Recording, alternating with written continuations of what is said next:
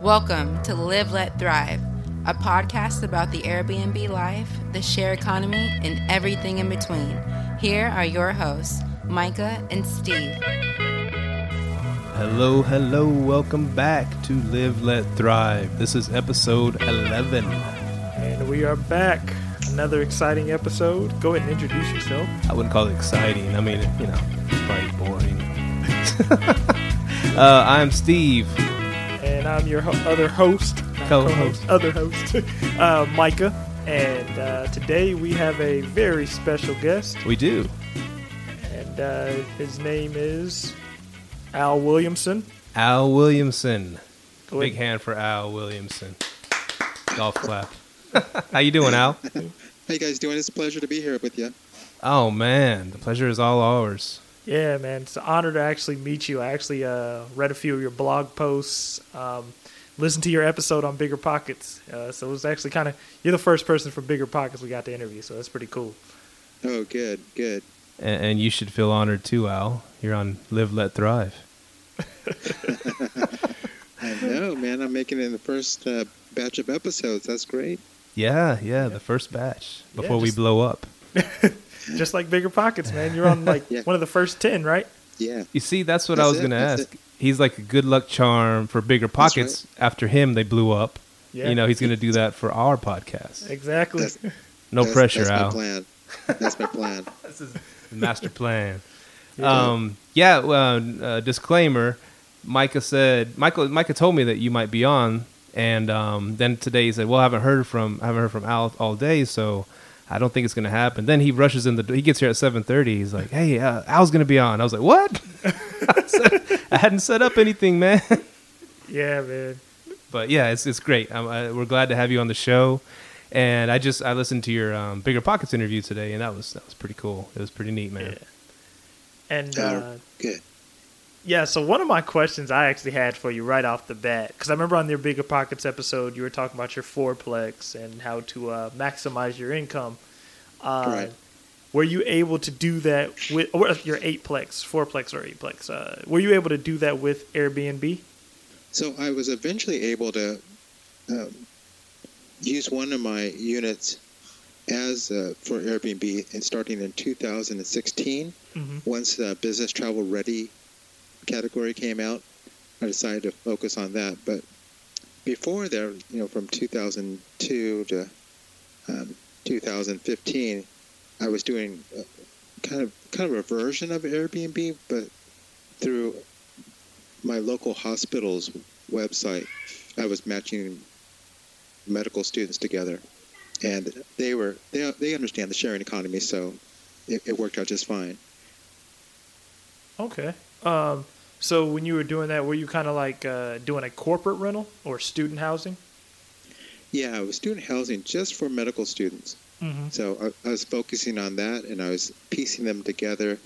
And, and they're familiar with Airbnb, so they, they kind of have the same mindset going into it, understanding they're going to share share a room, not share a room, but share an apartment with someone that they may not know.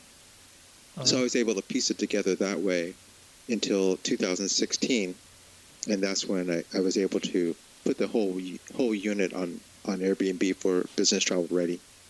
Wow. Uh, my, my question for that would be how, how did you find the students? Like you just went to a board or how did that work? Yeah, I was through the board, building my own website, and um, just just hustling. and, and, and then and then you do it for you know if you can get a, a year under your belt, then the word gets out, and, and you can get onto other people's list of recommended places to stay when you come to town for students. Students, you know, they have a different mindset versus Airbnb. You know, they they just look for a, a clean mattress, Wi-Fi, and um, and that's really that's really all they that's all they really, really want to pay for, Like dorm style. right? Well, that's Right. great, man. And what town is this? I'm, I didn't hear. This is in Sacramento, California. Oh, nice. Yeah, we were able to do that for our. I'm, I'm, I have a. I'm one mile from a medical center, uh, or, or a teaching hospital, so I was using that to my advantage. But Cool. you know, I have other other other clients, other students that I work with that, you know, that they may be uh, next to you know Cummins um, diesel motors, and who, you know, people with trade schools, it works out just as well if they bring people to town for a certain period of time. You can set yourself up as a hotel alternative for folks. Oh, sweet. Wow. Man. Yeah, kids kids need to save a buck, right?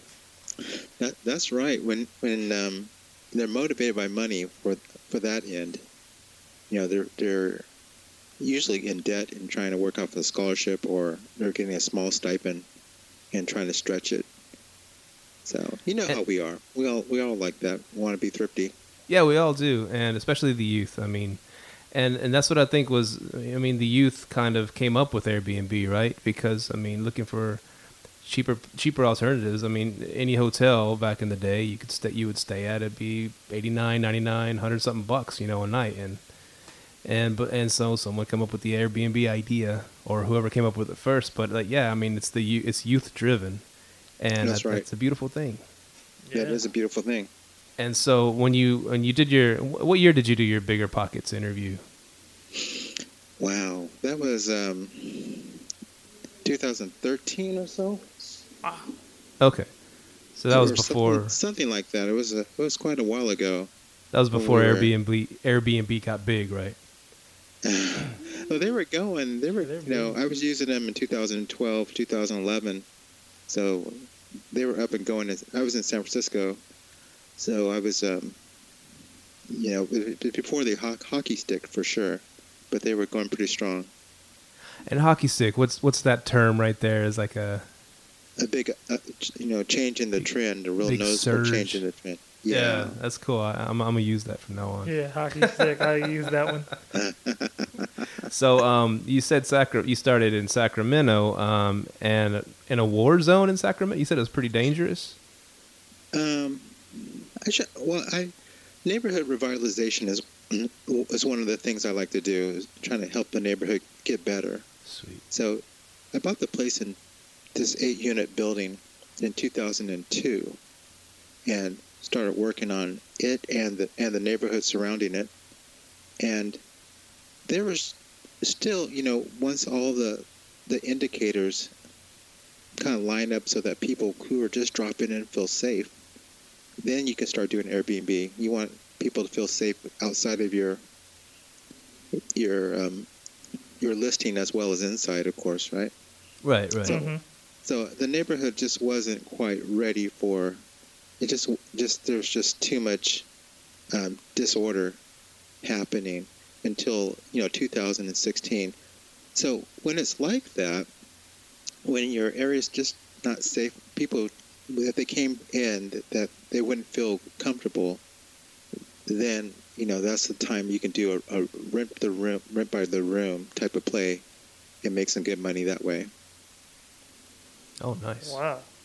Yeah, and uh, another question I had for you, because I actually seen you comment on a on someone else's blog post who uh, didn't really agree with the term of Airbnb. So I kind of want to know, what do you think that uh, better or worse about the pros and cons of Airbnb uh, against the long term renter? Well, you know, I've done my, my own experiments and I've been using it for quite a while and traveling around and using it for quite a while. And and I, of course, for my own blog, I, I interview the different owners and talk to them about it. And nearly all of them um, aren't doing their paperwork very well. They're not they're not really accounting for the cost of them cleaning up their own unit, and they, they don't really account for the cost of them, you know, sending text messages and, and all the time it takes to manage the place. And for me, I, I have a, being the engineer, I have a little, I add to the equation uh, the hassle factor as well as the income, and then compare that to the, you know, compare the net income, which is the only thing that really matters is what is the net income from all your activities all, after all the cleaning is done, whether you do it yourself or not. If, and if you do it yourself, you need to assign yourself an, you know, an hourly rate so that you can um, just take a take a really good look at what the net income is. And w- what you may find out is that uh, what I found out, and nearly everyone who does this exercise finds out, that if they do a, a monthly furnished rental that's filled by Airbnb people, you know, of course you're paying, they're, they're getting well above market uh, rent, and their their net income from that is comparable to them doing frequently frequent stays, and and um, after cleaning costs and all those things are accounted for.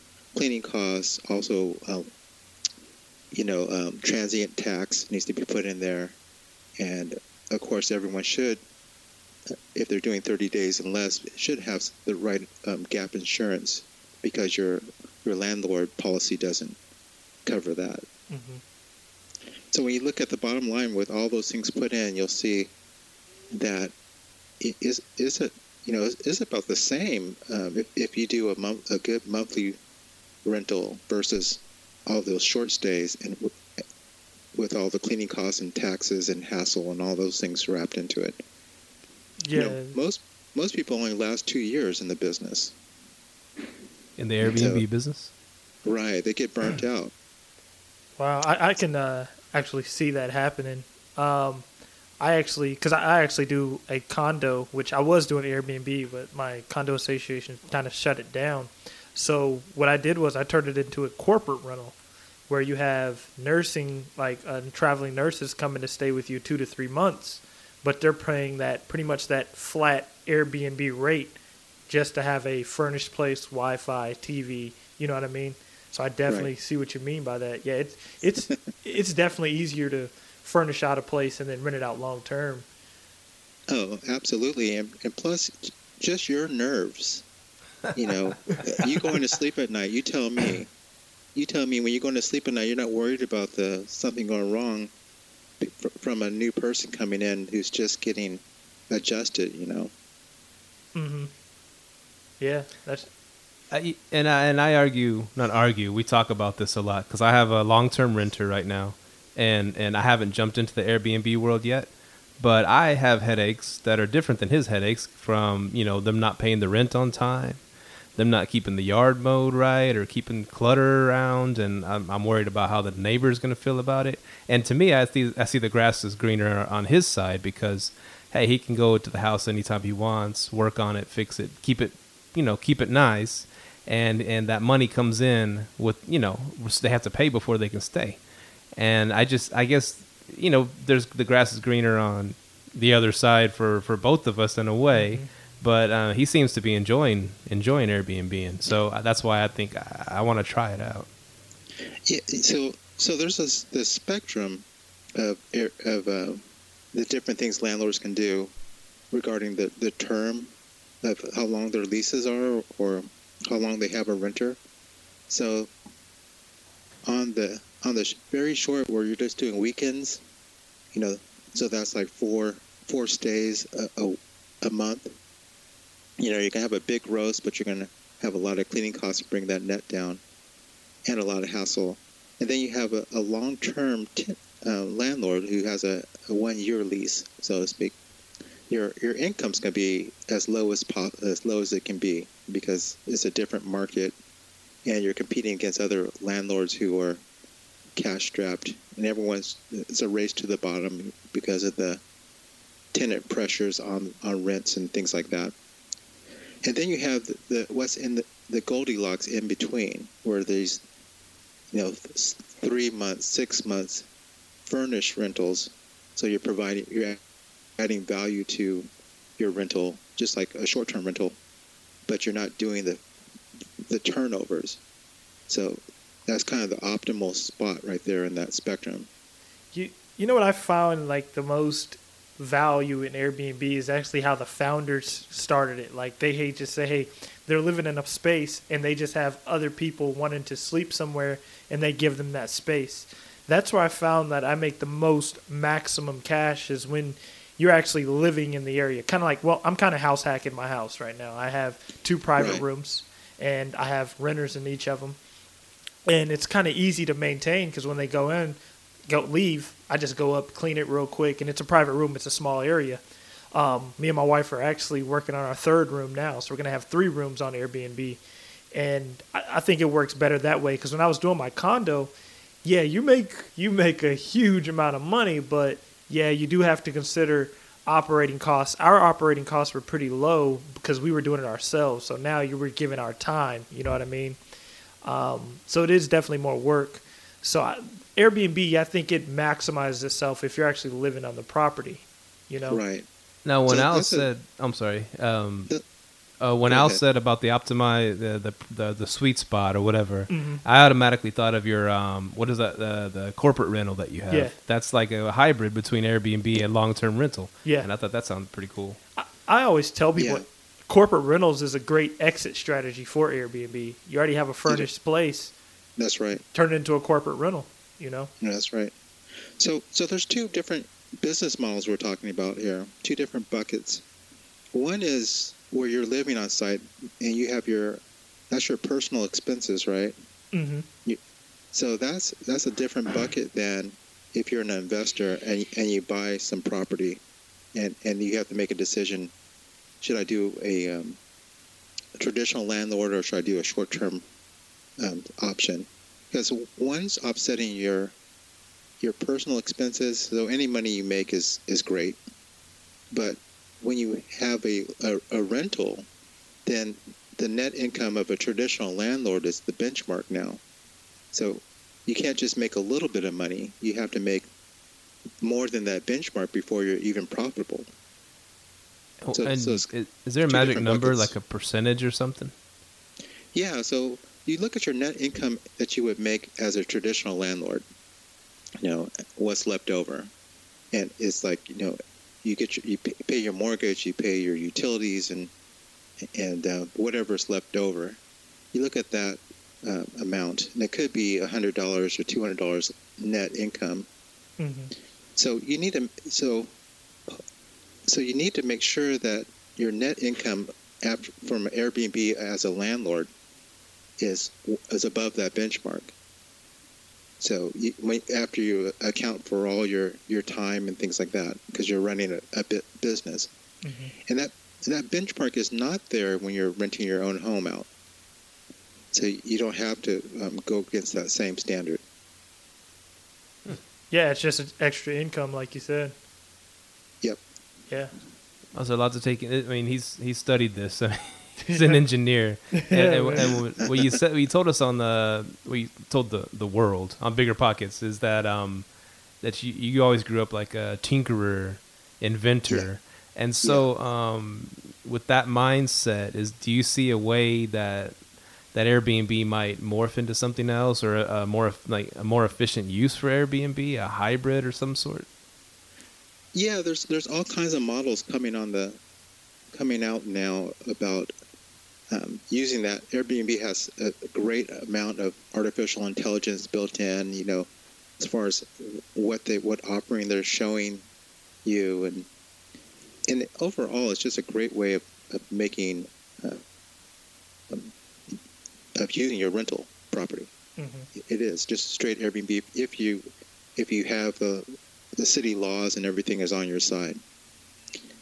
And um, but every landlord has to make a decision if they're going to go uh, traditional and make that's the least amount of money you can possibly make as a traditional landlord, or you know some type of hybrid or with the hospitality industry because you can just go and, and compete against uh, extended stays. Like uh, Myka, you're doing extended. St- you're basically if you're renting to a travel nurse in your condo, you're competing against an extended stay hotel. hmm So you're in the extended stay market versus um, someone who may be competing against hotels, which is you know um, that's a different, slightly different market doing the, the short short stays. I call them short shorts and long shorts. That's my term. Those are my terms for it. If you're doing short shorts, you're in the hotel market, and if you're doing um, extended stays, you're in the long shorts. You know where, where you're going to have a, a cooktop and those types of things in your room.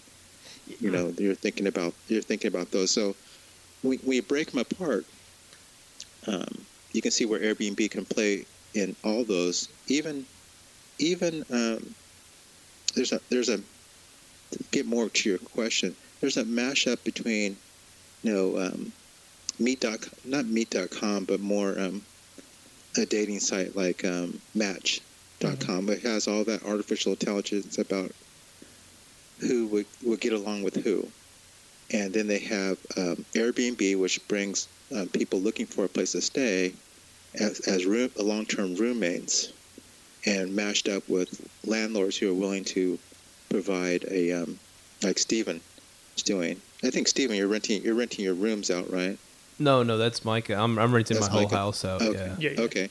So so you could have a, a long-term um, Airbnb model where people come can, can come and go inside of if they meet the right per- personality characteristics. So that would stabilize a community versus what people complain about Airbnb is taking inventory off the market. And you know that's the biggest complaint. They, they they're taking away the long-term renter opportunities. But this mashup would, would give long people who want to stay a long term an, an option as well, a very affordable option as well. They'd be able to to leverage things because they're sharing things. So it'd be more affordable for them to to live in this type of um, network than it would be to live on their own. Yeah, and and I think that's what a lot of people miss. I'm happy you brought that point up because, like, I, I'm I'm kind of in the short, short and long, short business with my Airbnb at my house because I just had a person. She's been there for two months, but now she's paying. Look, you're you're only paying. You're paying a little bit more money, but you don't have to pay any lights, water, gas. You're just paying for a room. You know, everything else is paid for. So Right. it, it definitely st- it, it creates a market for those people that need long term. Because she moved here from out of state and she needed a place, and I had a private room and she loves it. You know. Right. Here's here's something Yeah. that I automatically thought of when you were talking about like the hybrids or mashups or whatever. Uh, have you heard of uh I think it's the website's called Pillow. Have you heard of Yeah. that? Yeah. Okay. Uh, go, I'm sorry. Go it's ahead. A, it's a it's a management company, right? Right, and um, what they're what they're doing is helping like apartment complexes or because because rents are sky high right now everywhere, and so people are having a hard time paying their rent. And one of the one of the um, a way to get more renters to fill up their their places is offering them um, the ability to Airbnb out your apartment when you're not using it. It's kind of an incentive, and so um, and Pillow is kind of like the middleman for apartments and the people who are, are renting the apartments and renting out on Airbnb. They can kind of keep track of who your renters are renting to, kind of thing. And I think that would that that'd be a great hybrid because you're and, and I think that you can they can make money off of your Airbnb Airbnb a percentage off your Airbnbs also. So I mean, Oh, that, absolutely. that's that's pretty cool. I mean, you you're making money renting long term. Plus, you're getting Airbnb money, Airbnb money at the same time. It's kind of like spreading your money around in the stock market a little bit. Yeah, that's a good model. That's that's coming off of Airbnb's incentive to to do that to um, handle that paperwork for people too. So that that model is is almost a um, it's almost a um, well. There's there's so many different mashups. There, one of them's the an innkeeper model that that I, I wrote about a few years ago, where you know your tenant would actually you would joint venture with your tenant if you had an extra bedroom, and, and because they they would go on Airbnb and rent the room out anyway, and and by you joint venturing it, you kind of splitting the, you become the front desk of a hotel, and they become the bellhop and cleaning staff. Wow, So- that's that's a really good idea. That that's a good one. So there's a they essentially can work off their rent or, or significantly lower their rent by doing that by participating that way So, in a um, joint venture. of your of your rentals, what what percentage are are long term and what percentage are Airbnbs? Well, I so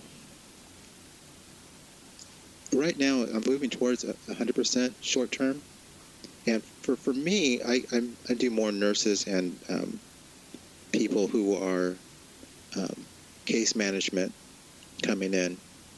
So I don't use Airbnb as much as I, I, I use different sites and my own websites and Um, so, so Airbnb is the the low end of the corporate housing spectrum,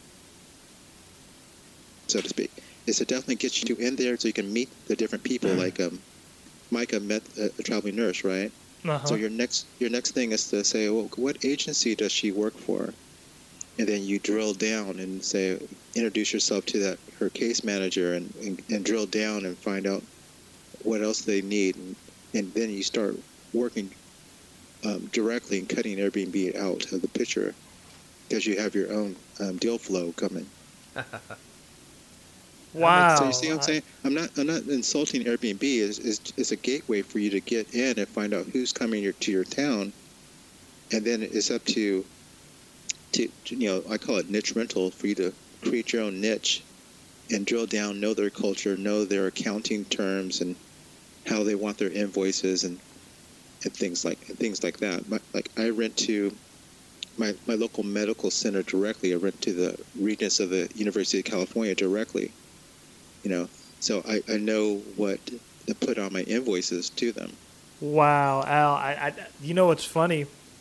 I didn't think to ask them, "Hey, who do you work for?" Because what I've been doing is I've been posting my condo on corporate housing by owner, but I could just cut out that middleman and go straight to the source.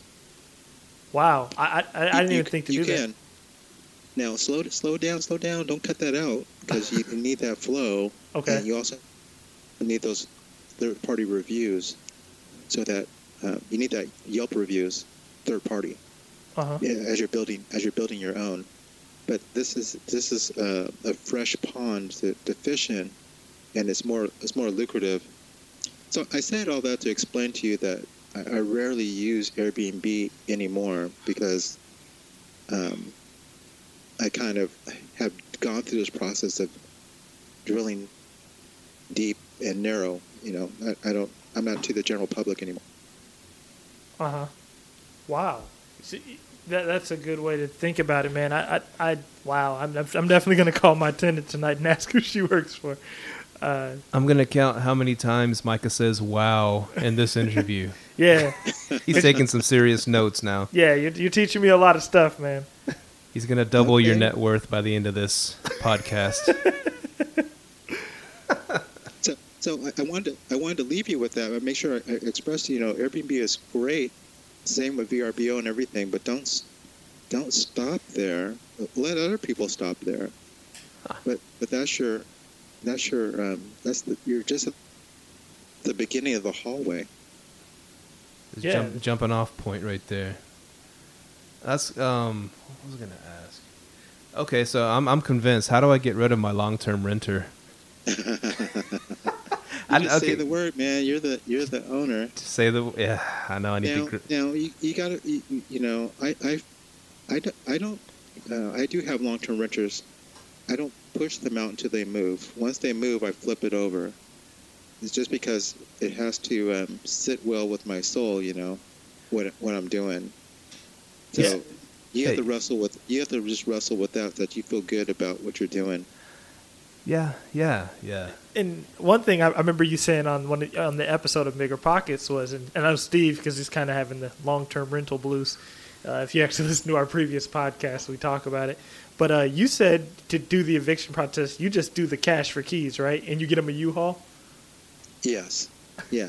I- I- especially when, especially when I made a mistake. You know, I'm cash for keys. I buy their U-Haul. I give them boxes, and um, if I have to drive them over to put the deposit down somewhere else, you know, get them out. They have to get out of my place. That's an awkward drive right there. Just not a lot of conversation going. on. well, it, it teaches you to to be firm and fair, and, and make sure that you don't um, that you follow your own rules, your own screening rules. Because Mhm. um, when every time I deviate from that, you know, every time I don't insist on three times the, you know, their income being their net income being three times the rent, I get myself in trouble. Every time I try to help someone out, I, I get myself in trouble. That's sad. Yeah. Yeah, that, that, as, as, as a you know for long term tenants. Um, I don't have any issues with short term people. And it's um it's kind of like they say, you know, are you running a business or a charity? Um, yeah, yeah. So I like to uh, help out, give give the church, and, and not not my place though, not my not my dwellings. yeah, no no charity with my dwellings. That's my, you know, that's what I use to feed my family. It's not it's out of defense for my family. I do not allow. Um, I don't deviate from the rules I know have been standing the test of time. You know, like do not rent to your family members. Do not rent to your Um, friends. Yeah. Three, you know, three times the rent. It should be the income, and um, leave it empty until you find people that can fit those things. It's great advice. Or you know, your your option is go short. You know, furnish it and do a furnished rental.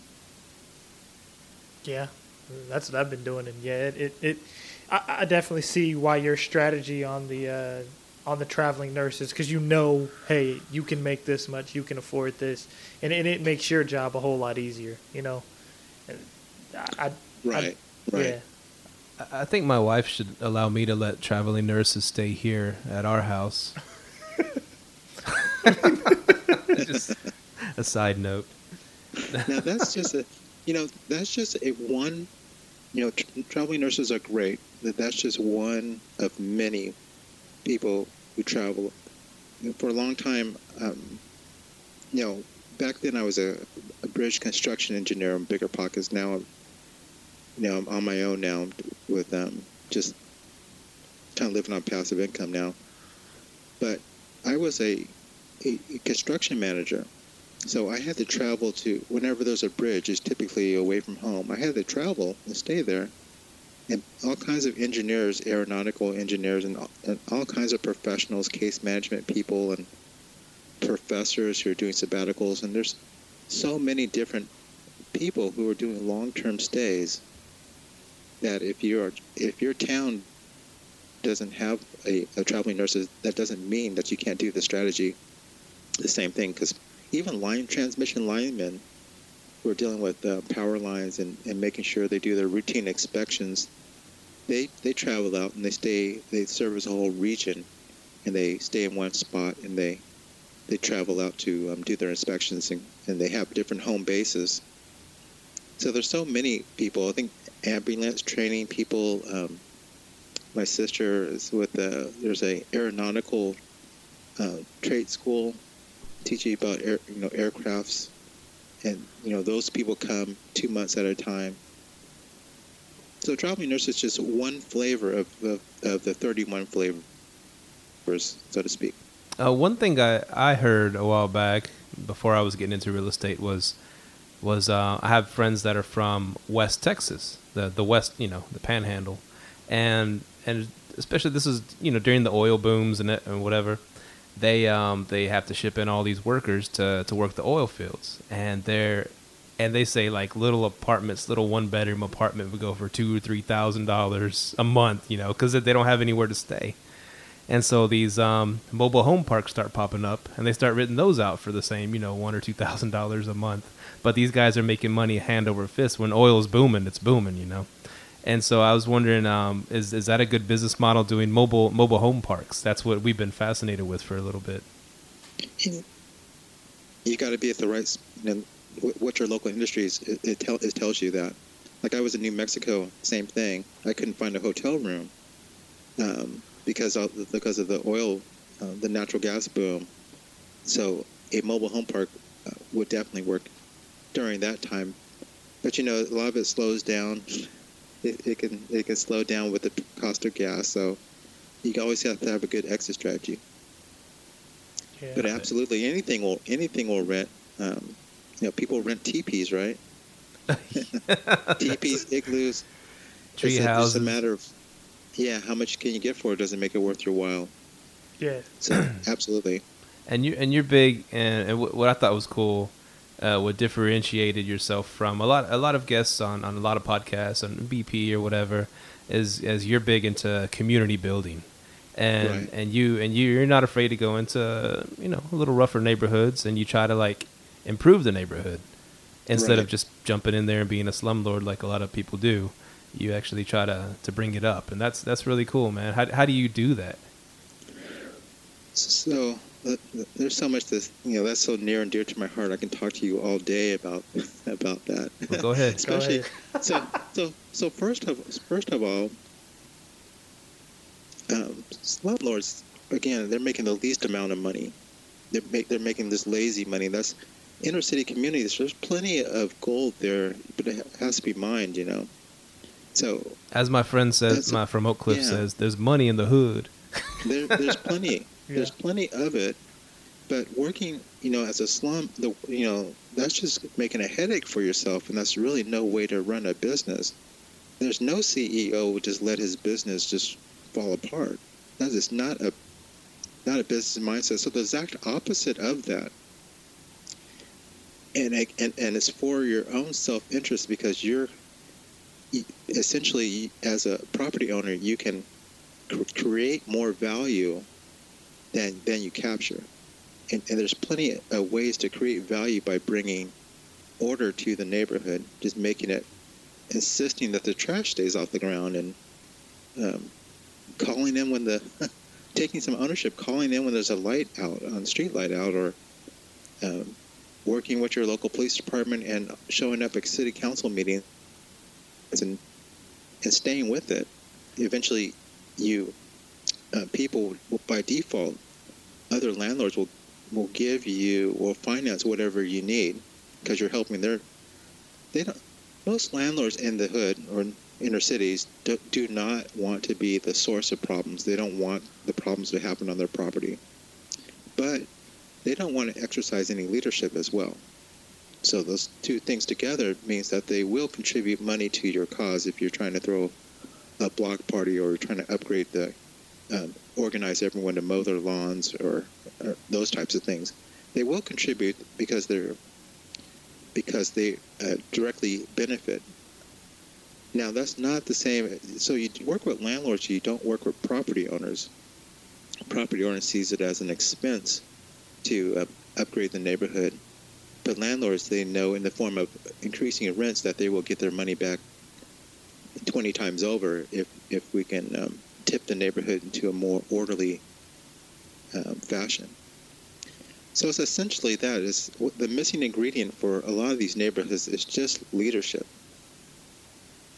Wow, uh, that, that's that's really inspiring, man. Because you're, you're pretty much saying the community is the HOA.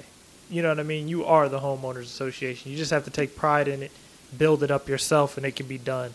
I I like that you actually, you know, bring bring that to the front forefront. That you know, if you buy a property in this bad neighborhood, and and I remember on the podcast you said you had a fourplex and then you bought a house right next to it, just so you because you know you're gonna help keep it up. You know, it's kind of like Right. buying up the whole block. Let me buy the block and fix it up. You know, yeah, you So know. if- and, go ahead. so if you can't buy the whole block you, you have to network with the other landlords hmm so it's controlling the block more so than buying the block because because it, it may not be in your best interest to own all these some properties that are falling apart but you definitely want to be in contact with the owner have some relationship and an influence over the whole block is, is really kind of what you're saying. Yeah. you want influence over the whole block. And that will allow you to do um, to get rid of people who are, are bring negative stuff. Hmm because they can't just move from a, one, one down because because you're still there, and it uh, attracts people who, who want some order in their lives, even though they're they're low income. They just want an orderly, safe place to live, and, and you're still making you're making even more money than because first of all, everyone knows the cash flow in the inner city is is pretty good because you can buy buy low, Hmm. and the cash flow is great. But cash flow without any um, crazy hood problems, you know, without the ghetto problems, is even better. Uh huh. So this, and this and, oh, and you ahead. bring your and you bring see you got me going. What's- Oh, go ahead, reason- man. The reason you buy low, you're buying low, is because there's uh, a reputation issue. You know, that has a bad neighborhood has a bad reputation. They're they're the they're the Bill Cosbys right now. Where Okay. where the repu- he has a bad, you know, it's a bad reputation. The same values, the same jokes, the same, you know, the same um, architecture as these great neighborhoods, the same charm and everything. It's just someone's got to spend some time restoring the neighborhood. They gotta, just like with the celebrity, they start saying they went to rehab, saying that they're serving, you know, doing some nonprofit work, saying that they're over in, in Haiti doing some charitable work or walking down the streets. You know, the, some good PR building. You have to do get the word out to to communities outside of the neighborhood so people can have additional information, new information to make a new decision about the neighborhood. And then you restore your property values. Nice. So that's how you do it. Now, now this might be a dumb question, but have you ever seen it work too good? As in, like the the thirty thousand dollar a year blue collar guy, you know, his neighborhood all of a sudden it's thriving and gets gentrified, and he can't afford to live there anymore. So so that happens oftentimes when when there's a lot of money being pushed in and um, and there's no grassroots type of thing helping people get qualified and things like that. And it's happening to you know my my own neighborhood. Um, even though I spent years trying to get people to clean up their credit and buy Yeah. buy in, so um, but it doesn't have to. It doesn't. You know, of course that happens, but it doesn't um, mean that you can't bring order to your neighborhood. Um, there's there's a there's a I have this graph that I put together because at a certain point you want to work with the neighbors until the safety issues are taken care of, and then after the safety issues get taken care of and it's a good neighborhood, those renters don't want people outside of that area to know about it because they Uh-huh. don't want they want to keep hush hush the word. But but jobs won't come until people outside the neighborhood know that it's changed. So so you got to start working with the business owners at that point and bringing jobs to the neighborhood and, and helping the people living there to get those jobs. So you need some political backing as well. So there's a there's a lot to it. Um, those who want to participate in it can definitely uh, rise with the neighborhood, and um, some people there's but there's you know there's people that have inherited the, the poor money management habits of their parents and and um, are afraid of change altogether. So there's there's no helping them, um, and they're the, the, the loudest to complain. Now, how do you um have you have you ever dealt with Section Eight? You know, I know, um, I, I believe I believe Section Eight has its place, but it, it it reduces the incentive of the renter to participate in neighborhood revitalization because there's no financial incentive for them. Hmm. So because because of that, I don't I don't allow any I don't participate in the program if I, if I'm doing a, a neighborhood improvement effort. Yeah, that makes sense. Okay. Yeah, that definitely makes sense. And one and one thing you brought up is um, what I think is cool. What a lot of um, okay, like a lot. My friend, for example, a lot of a lot of people don't know that much about real estate, and they don't listen to the they don't listen to podcasts. They don't try to educate themselves. And like my friend's sitting on a house that he's about to sell, and he wants to get like a chunk of money. Like he's probably gonna make like ninety thousand off this thing, and he, for him, it's just oh that's ninety thousand in my bank account. What? Well, the government's gonna take a big chunk of that. And um, but I was like, well, do you have any plans to buy like? Because he has another house already. Do you have any plans to buy anything else? And you know, with real estate, he's like, well, I thought about buying some land. I was like, well, why don't you 1031 it? He's like, huh? What's a 1031? And I, and you mentioned it on Big Pocket, Bigger Pocket. You use that to grow the 1031. How I did, you how did you utilize that? And what is a 1031? And how did you utilize that? So, the, the the tax laws are written for people who have assets. It's all it's so unfair. This it's plagued with loopholes that you know it's, it's just plagued with loopholes. And one of the loopholes is, in addition to uh, depreciation and all that phony baloney stuff, is this tax-free exchange where you can sell your property and and just um, the money doesn't come to you. It, it goes through a third party, and then you use that money to to pay buy another property, and you do all this without having to pay taxes on your on your profit. And you can keep rolling it forward until you die without paying taxes on it, and then leave it to your children, and your children get the hit the reset button and not pay taxes on it as well. Wow. So you can keep rolling things forward without paying taxes on your profit every time you sell, but you you can't um, put the money. It's like your like your 401k. You know, you you can roll it from job to job, but you can't. As soon as you put it in your pocket, then you then it's taxable. But the proceeds, you know, you can buy.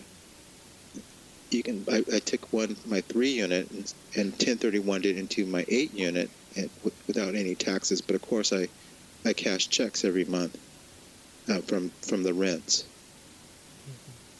And and then when you know whenever we sell this eight unit one, uh, we'll roll it forward into a, a bigger investment or maybe four fourplexes or something like that. It has to be a a, a bigger um, debt amount on it, and then it just keep playing the same game, avoiding taxes. So, so would you rather have the four fourplexes instead of like getting an apartment complex or something? No, the efficiencies of having just one roof to manage and having all those more units you have under one roof, the um, you know your building. I don't mean to get nerdy on you, but just just having one large building envelope to maintain is more efficient than having a whole bunch of building envelopes to maintain that have gutters that, and, and all those expenses. You don't have the economy of scale with um, the fourplexes. Yeah, In, in my in my situation, that's in my situation. You- You're not the first person I heard. It- It's crazy. The last Bigger Pockets episode, he said the exact same thing. So I definitely see where you're going with that. Um, one thing I did want to ask you about because we kind of had the same inspiration. I heard you say that um, you do all this to build wealth for your kids, and I have a two-year-old son, and that's really why the whole reason I do this is I want my son to have something when I'm gone, you know, and his kids and his kids. So we were wondering, uh, do, do do you still have a full-time job or? No, not anymore. Wow. We it just got past. It just, this happened like six months ago. We we um, said, well, there's there's some big opportunities re- re- regarding. So, I have enough pasta to cover my expenses. hmm Let me say let me say that. Congratulations, And then by the the way. Yeah. and then the opportunity to um, my, the project I'm working on is I'm, I'm creating a extended stay America, but in decentralized, so it's going to be all over in different cottages all throughout Sacramento. So that's what I do, and I use Airbnb, Airbnb and these different websites. Very little bit of Airbnb, but different websites and my own my own uh, um, websites to um, to do corporate housing, long-term stays in these, you know, houses behind people's houses and cottages. So, so it's a rental arbitrage move. You you rent the you rent the cottage or the small studio, and you furnish it, and then you uh, rent it out for more, and you keep the difference. So I'm building out that. We have four so far. I'm on my way to 20. Um, that's the goal. So Let us know that how we can invest was- in that. By the way, Yeah. that opportunity was so big and, and it was right in front of me and it allows me not to travel and be home with my my family and raise my raise my family that um, I made the shift. Wow. Man. that's awesome. That's inspiring. Also, also, you know, to be self-employed or to accept financial freedom is is uh, scary because um, you know you you, you people want to get away from their boss, but the security that you, you let go of, and um, in my I could do it, and that was I wrestled with that for longer than I should have. But it is a scary thing to um, accept your final freedom. It's, it's easier to build it, but then when you accept it and, and move, shift gears, you know, especially when you have a family. You, you guys both have kids, or is it just Steven? Uh, Myka, well, we both do. Yeah, I have two daughters. He has a he has a son. I have the two-year-old son. And Yeah. that's that's everybody's dream is to stop, you know, stop working so much and spend time with your family.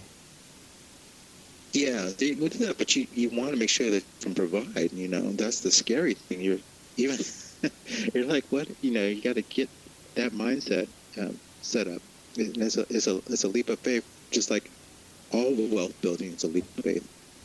So, I so I just the, took that about six months ago. That's awesome. That, I guess the, the a big scary part of it is um, is the way that health insurance has been skyrocketing, and I'm I'm like I get health insurance at my work, and and if I did just quit, you know what, I'd be pro- I'd paying a lot more for it outside of work. You know what I'm saying? Yeah, we have um, we have crappy health insurance right now, but um, as we, you know, as my other business projects get better, then you know I'll be able to cover that. But that, but none of that. That's the one that the, before um, the Affordable Care Act, the Obamacare came out. It was even scarier. Yeah. At Really? least, at least there's a safety net right now that, that may get pulled or revised. Who knows what happens politically? But it was even harder before Obamacare or the American the Affordable Care Act came out. Wow. Let's see. Um, wh- another thing that, that I, I thought was cool, or you, you mentioned briefly on, on the Bigger Pockets interview, was that um, you've oh you're a tinkerer, whatever inventor. You you you've tinkered with different sources of income. What other things have you tried? Do you still incorporate other kind of investments into your into your portfolio, your life portfolio? Oh, I, I do in that sense. I um, back then when I wrote did that interview, I was trying to pay for my mortgage with just side income, or we call it ancillary income, and I, I achieved that in 2015. Um, so it took me about seven years from 2008 because my tenants couldn't pay in 2008 to 2015 to be able to figure it out.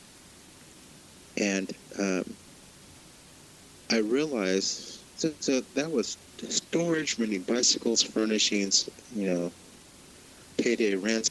It's, it's all um, in my book, uh, 40 Ways to Increase the Net Income of Your Rental Properties. I always lock, I, so I had to write it all down. I always lock up when people ask me that because there's just so overwhelming the number of things you can do from um, adding storage to your to your uh, properties, creating a, a, a micro mini storage, or um, even um, you can even rent take over take over the notes of your tenants and things like that, so that you're uh, you got their car car payment as well as their um, their rent payment and different different things financially, Wow, or even working beyond your property values. Working to organize an association when there's no association, and um, getting your say, say mowing lawns. You get everyone on the block's lawn mowed at the same time, and you get a cut of that action, or even the, the elimination of the cost of your. Because it's all net income. When you think of on a net income spot, you you're reducing. You're reducing your expenses and, and generating the cash flow. So, um, there's just so much there. But but the what I realized after I accomplished the goal was that by using the, doing short-term rentals really set the stage for for more income sources, or more um, profit centers, or more um, side income opportunities. As soon as you have a corporate rental, then you know there's an opportunity to rent a car to that person because they have a car budget or um, a laundry service to that person or maid service. All these different services you can tack on when you get onto a, a short-term rental platform and away from the long-term tenant. Um, it's just endless. Then, then you really open the door. So that's why I always say long-term traditional landlording is the absolute least laziest thing that you can possibly do with an asset. Wow. It works. It is definitely a great path to wealth building because you pay down your mortgage, but it is the least cash flowing option. Besides, you know, the only thing worse you can do than traditional landlording is leave the place vacant. wow. That inspires me. So you're all about bundling. That's what you're doing. Bundling as much as you can to get the biggest bang for your buck.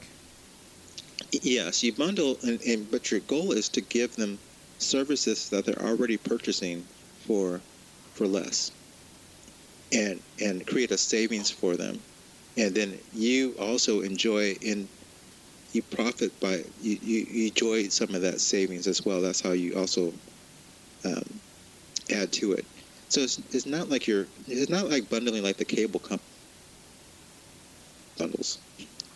It's not that phony baloney bummer it's Yeah. it's um, it's bundling this the, just off the top of my head let's say they have a car that their car rental they fly in on, on mondays they leave on fridays they rent a car. Well if you can provide that through Turo or or your own car service for less and, and, and give them a nice a slightly nicer car then you're creating value for them and and you're getting paid as well and you're staying in, within their their budget It, it's crazy you said that because me and Steve, we, we've been talking about that for like the whole our whole podcast. Hey, should we give them a car? Should we not give them a car? And we actually we're actually having a meeting about it tomorrow. So that's really cool. You mentioned that. The Turo meeting. Yeah, we're having a Turo Airbnb meeting. So Yeah, so yeah, there's so many ways of going about that. Find out whatever their needs are, uh, provide it. And if you can provide it, you want to be able to provide it for a slight profit for yourself. But um, that's how you do it. So so you're you're a super smart dude. I mean, we're just blown away right here. And uh, and um, do you do you invest in all in the in the stock market? Have you found out the secret? Have you cracked it? Yeah, I cracked it all right. I stay out of it. I you tried it all right. then. I went all, you know, I, I studied uh, the whole. You guys still with this? You still got me here? Blanked out in a second. yeah, yeah, yeah. yeah, Okay. Yeah, you know, I studied options. I was doing that, butterfly spreads, and you know, all the way through the stock market, and then enough so that I could look behind and see that people were making moves before good news or making moves before bad news came out. So I realized how manipulated this thing is. Man. So I'm just out. It has nothing to do with the evaluation of the product or the company or whatever. It's it's um, it's very manipulated. So because of that, because I couldn't control it, or I couldn't even add value to it, or I couldn't even do an analysis and and say that this is going to be good or bad because it's so manipulated. Um, I'm out. So so even to the point of like opening a you know uh, an IRA or something for your kids when they're small to just let it snowball and grow. You don't even do something like that. No, no, for for for them, it's, it's uh, you know, buy them houses. Okay, okay. Yeah, give them assets. Yeah. There's a difference. So because because then because you can add value to it, you know, just like we were talking. There's so many things you can do to add value to um, to real estate, and you got uh, you know 15 years to do that, and then um, so you're good. Even even if you if you put money aside and you um, use that for and, and borrow against that, let's say you're saving for your kid school, and and um, well, you need. There's so much to this here because you want to employ their, your younger your youngster so that you can open up the tax benefits to that. Make sure you guys do that. Hire your children. If you're if and you should, well, don't let me. I don't want to. I don't want to be too forceful, but I want you to be saving for their um, college and also you're, you're paying for their expenses anyway, right?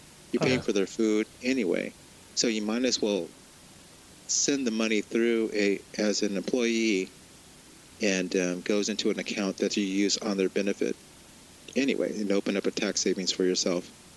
Huh. And since, and since you have real estate or real estate or even an Airbnb business or any business, then you can find a way for them to participate, even if it's just being a model in the ad somewhere, or a um, or clean helping you clean up the place or something.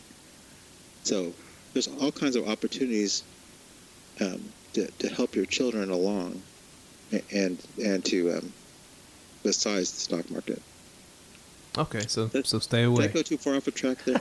no, no.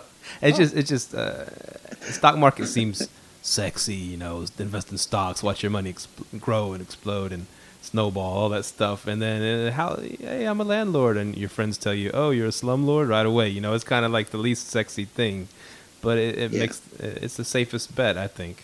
Go go for housing service provider. Housing service provider.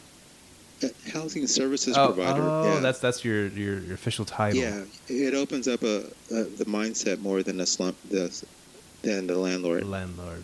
Housing Yeah. services provider. Because like you that. provide that's your goal is to provide, provide services for your your housing is one of the services you provide for your tenants. Nice. Wow. That shuts them up right away. yeah, they can't even they can't even that opens up a blue ocean for them that they can't they can't tack you with. They're like, so what stock should I buy? Um, another question I had. Uh, oh, this is a big deal for for me and Myka. We've been talking about it for a minute. To like, okay, we're gonna go in. We're gonna get a maybe get a house together. Maybe get a duplex to rent out an Airbnb, fix up together, rent it out. And you've taken on partners before. How do you do that where we don't end up killing each other? Yeah, you got to do that very slowly, you know, as you get to know the person, and then um, the partnership that I'm in now, we we wrote the partnership agreement to figure out how, how we're going to handle our losses. That's the first thing you do. You say, well, you assume you're not going to make any money, because that's easy to figure that part out. Is to figure out how you're going to deal with your losses. You know, if someone wants to get out, how are you going to deal with that? If um, you end up losing a lot of money or one person gets sued how do you deal with that? So it's got to be a partnership agreement or something between the two of you. Uh, and um, you want to make sure that relationship is, is long, long lasting that you really know the person how they behave under stress.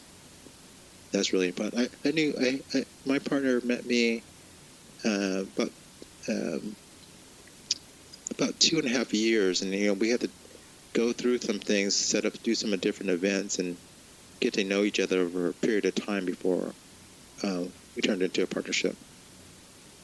Well, I already gave Myka all my money, so I hope he um, hope he's trustworthy. Because you, you know, a partner, if you guys have a joint checking account, can just write a check to themselves and take off. Oh, Yeah. nice. I mean, no, So not nice. gotta know that. Yeah. and just just leave you with nothing at all. Bes- that he besides ow- owing some of the debt, you know, your your name's associated with the debt that you leave behind. Yeah. So it's like marriage, for for sure. So one other question I had for you, because you're you're a really smart guy, seem to be really successful. You got your webinar stuff going on. Um, like, what do you do to keep your mind, you know, your mind focused? Do you meditate? Do yoga? What do you do? I don't know if I'm quite focused as much as I as you give me credit for. You seem very zen. You Yeah. know, it's it's um, you know, I, I, I it's the, the regular. You know, have you heard of the Miracle Morning? Yeah, yeah, I've heard about Yeah. that. The- Oh, I what's try that? to I try to do that. I try to it, it's a try to, book you that know, a get- guy, uh, Miracle Morning. It's about morning rituals, like like meditations, exercise, and and yeah. stuff to start your day. Oh, I need yeah, to get so- that. so- You just so gotta wake you- up at so you- 4:30 a.m. and do it. I'm not quite up that early, but, but I am getting I'm getting my workouts in now, and um, you know, make sure I got my, my devotionals in, and um, you know, I have more control of my time now that um, I don't have to punch a clock. So, so that's that's what I do, and I'm you know I'm always trying to learn. I'm, I'm trying to trying to figure out this whole landlording thing, the what the the edge of what is possible what we can do with our with our different with a single family home. That's my, my, my new challenge is to figure out how someone could buy a, a one house or one residential um, investment and retire off of that. Wow. What they would need to do to get their cash flow so that they can so to replace a, a medium income job. That's that's what my mission is right now. Wow. That, that that's pretty cool, man. That's, that's pretty cool. Our, our minds are just blown right now, man. Yeah, I think you could like have a car attached and probably have one of those quarter uh, laundry washer and dryer machines in there. It's ways. so another question: um, Why is Star Trek uh, not as good as Star Wars? Oh, that's a good. That's a good question. you know, those are two different eras. I'm not sure that you can say that. You mean nowadays? yeah, I don't know. I the just heard you were Star a Trekkie. was I just heard you were a Star Trekkie. Trek was the biggest thing when it was out. So, but, you know, I just don't. I don't. I don't. I don't know. Probably because there's no women stars in in Star uh, Trek. There's Okay, no okay, big I got women one. stars. Maybe that's it. I don't know the answer to that one. What has sci-fi taught you about investing? Uh, that's an interesting. That's an interesting thing because I was trying to do a whole series on sci-fi for investors, Huh? and um, I was trying to publish it on Bigger Pockets, and people could not get it. They could not. They could not get the. Um, I love what I was sci-fi. trying to do. I was trying to. I was trying to talk about what was possible and write some fiction for a landlord could participate in it, and it's a great exercise. You know, at, like I was, you know, talking about how I, you know, we put carbon. Here in California, you get carbon credits for. If if you're a polluter, you have to buy carbon credit credits that people planting um, forest or, or things like that. Um, Yeah. the reducing carbon. So there's a whole market for that. So I said, what if you can attach that to your rental property so that your rental property is a big carbon scrubber helping eat green gas, greenhouse gases, you know? Those types of things. I was out and, and I, there were so many complaints of people who can't catch science fiction that I Yeah. stopped, I stopped writing about it. And it seems like I can't even have a conversation about it because I lose people with um, the what ifs but yeah, absolutely. That that whole mindset is is how you open up um, the world of possibilities for what a a rental property owner can do. And I, I do remember as a kid watching Star Trek, the old ones, and and you know they touched the little their little lapel thing and beep beep, you know, beam me up, Scotty, and and then uh, that seems so like that's impossible. How the hell is he talking to that guy like from that spaceship on with pushing a button, you know? And our and, our, and I remember we had some professors like we were, oh actually, um, I think it was it was right around when beepers started getting popular, and and, and some and some I don't know beeper manufacturer, whatever. made Maybe Motorola came and spoke at our school, and and they said, you know, and they showed us that clip, and they said one day this will be possible, and I was we are like, it would just seem so far fetched, Yeah. but every all that stuff, that's all that Star Wars, Star Trek technology seems to come to fruition. Yeah, yeah. I remember. I remember. I'm not sure if you guys are old enough to remember this, but when the first fax machine came out, and it was, um, you mean I could get the same? You know, they send it to me over there. This is just like the transporter. You know. It is, and we have 3D Yeah. printing now, just like you know. Yeah, 3D printing, Yeah. and, and there, there's all kinds of um, things. So, so yeah, I'm absolutely a believer that that can that can happen if you have to go anywhere because there's virtual realities coming out so much. Yeah. Now, would may you ever put solar panels on your rentals or no? I, I would now now that I now that most of my rentals are corporate housing, or at least my apartment buildings are most are corporate that that I pay the utilities. Now it makes sense for me to do something like that. Right.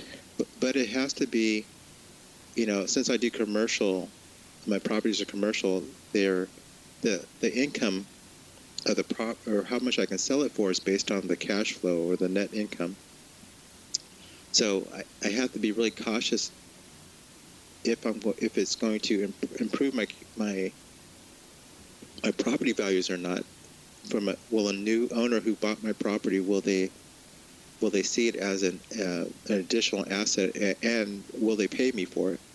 So th- those are the things that um, we're still not quite there yet.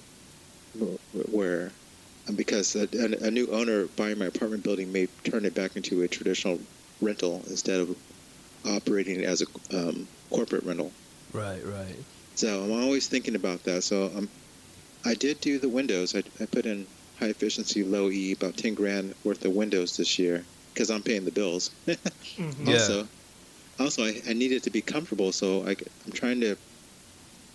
I'm not sure if my story back in Bigger Pockets, I, my the, my my one bedrooms were cash flowing at four hundred dollars a month, the rent when I bought it, and and now I'm I'm trying to break the two thousand dollar per month per rent um, um, barrier for me. Right now, you know, I'm in 1800s for uh, Wow. the same unit, furnished, of course.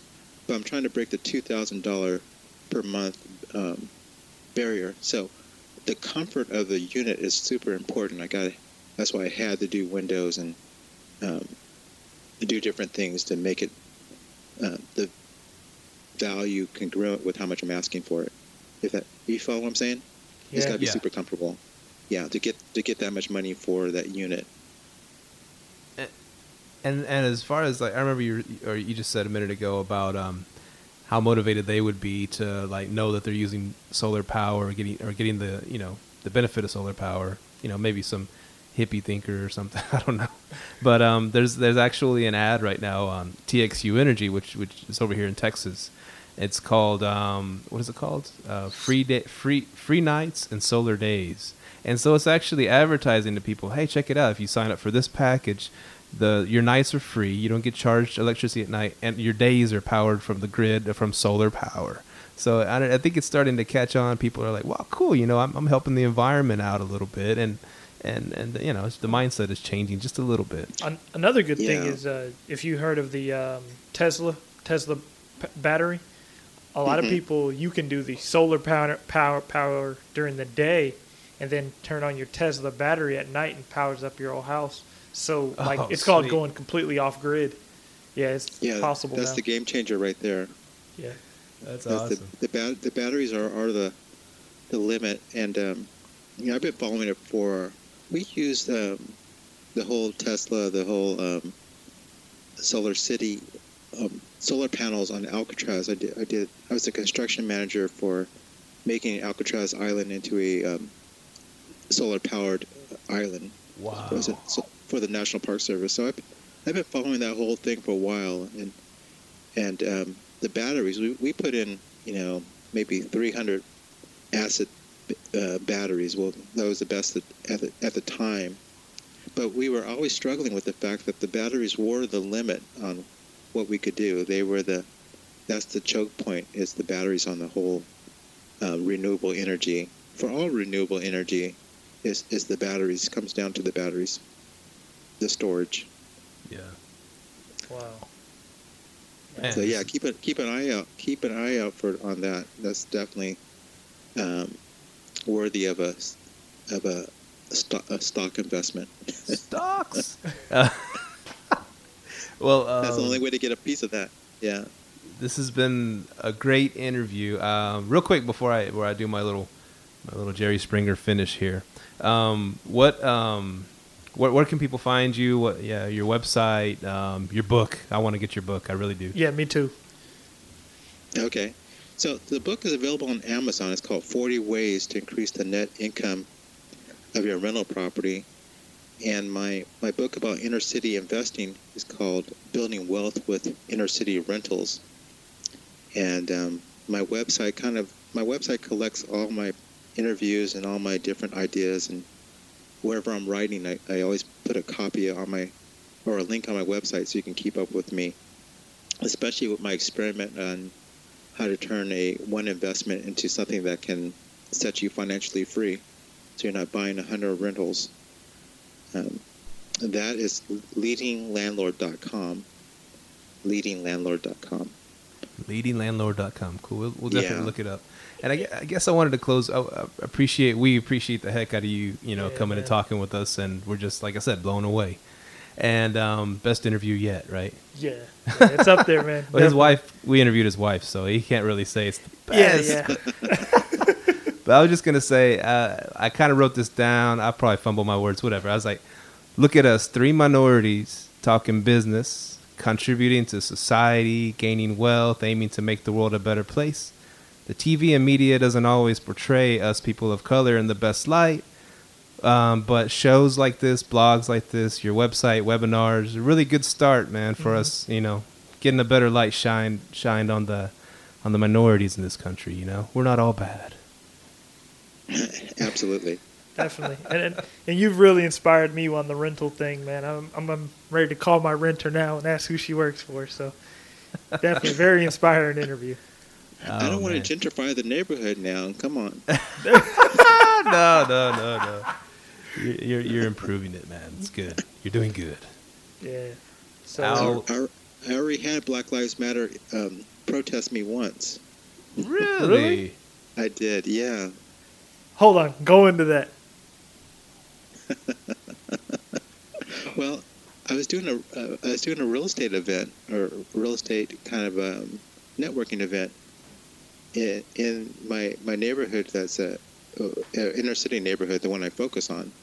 This is the type of event that you would typically do downtown at some fancy hotel, but I wanted to do it at the local theater.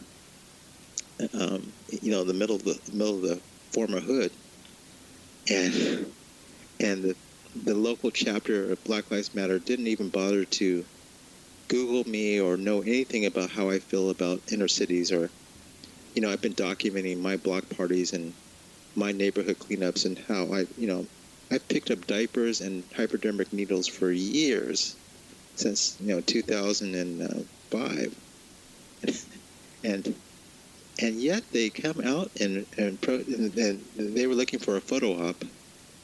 Uh-huh. and they were, were protesting and yelling Black Lives Matter, and they didn't even have a they didn't even know that it was a um, a black-owned business throwing the event. Wow.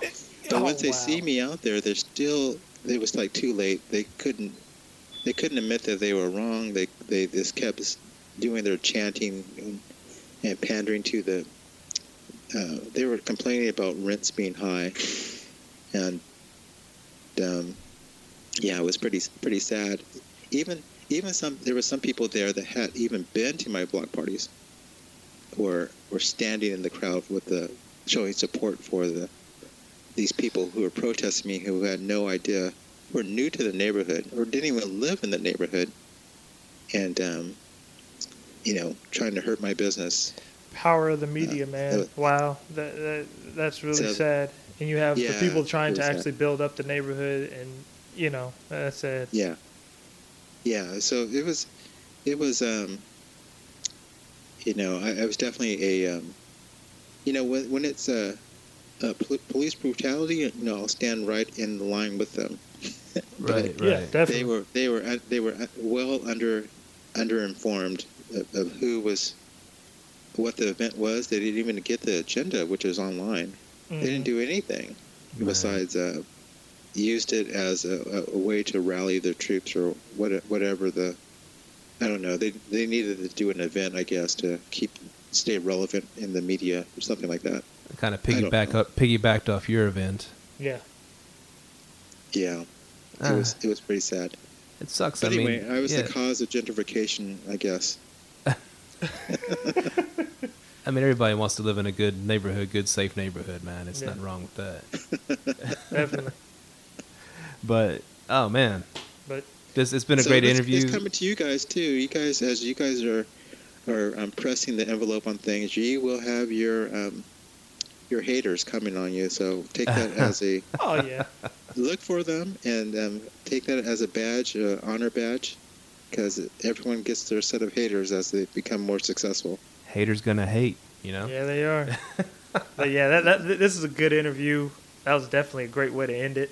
Um, but yeah, this is Al Williamson at leadinglandlord.com. Uh, if you're on Bigger Pockets, look him up. Uh, he has a great webinar that actually I'm going to be a part of tomorrow. And uh, you can catch us online at liveletthrive.com. Uh, call us at 469 300 9100. And we will post links to Al's site, uh, webinars on our page. So be looking out for it. And Steve, Well, have a great day, everybody. Peace yeah, out. thank you Thank- for having thanks, Al. Thanks, yeah, thank you, Al. Thanks for having me. Bye bye. Thank you for tuning in to this week's episode of Live, Let, Thrive. Be sure to tune in next week for all the latest in the world of Airbnb and all that entails. Bye bye.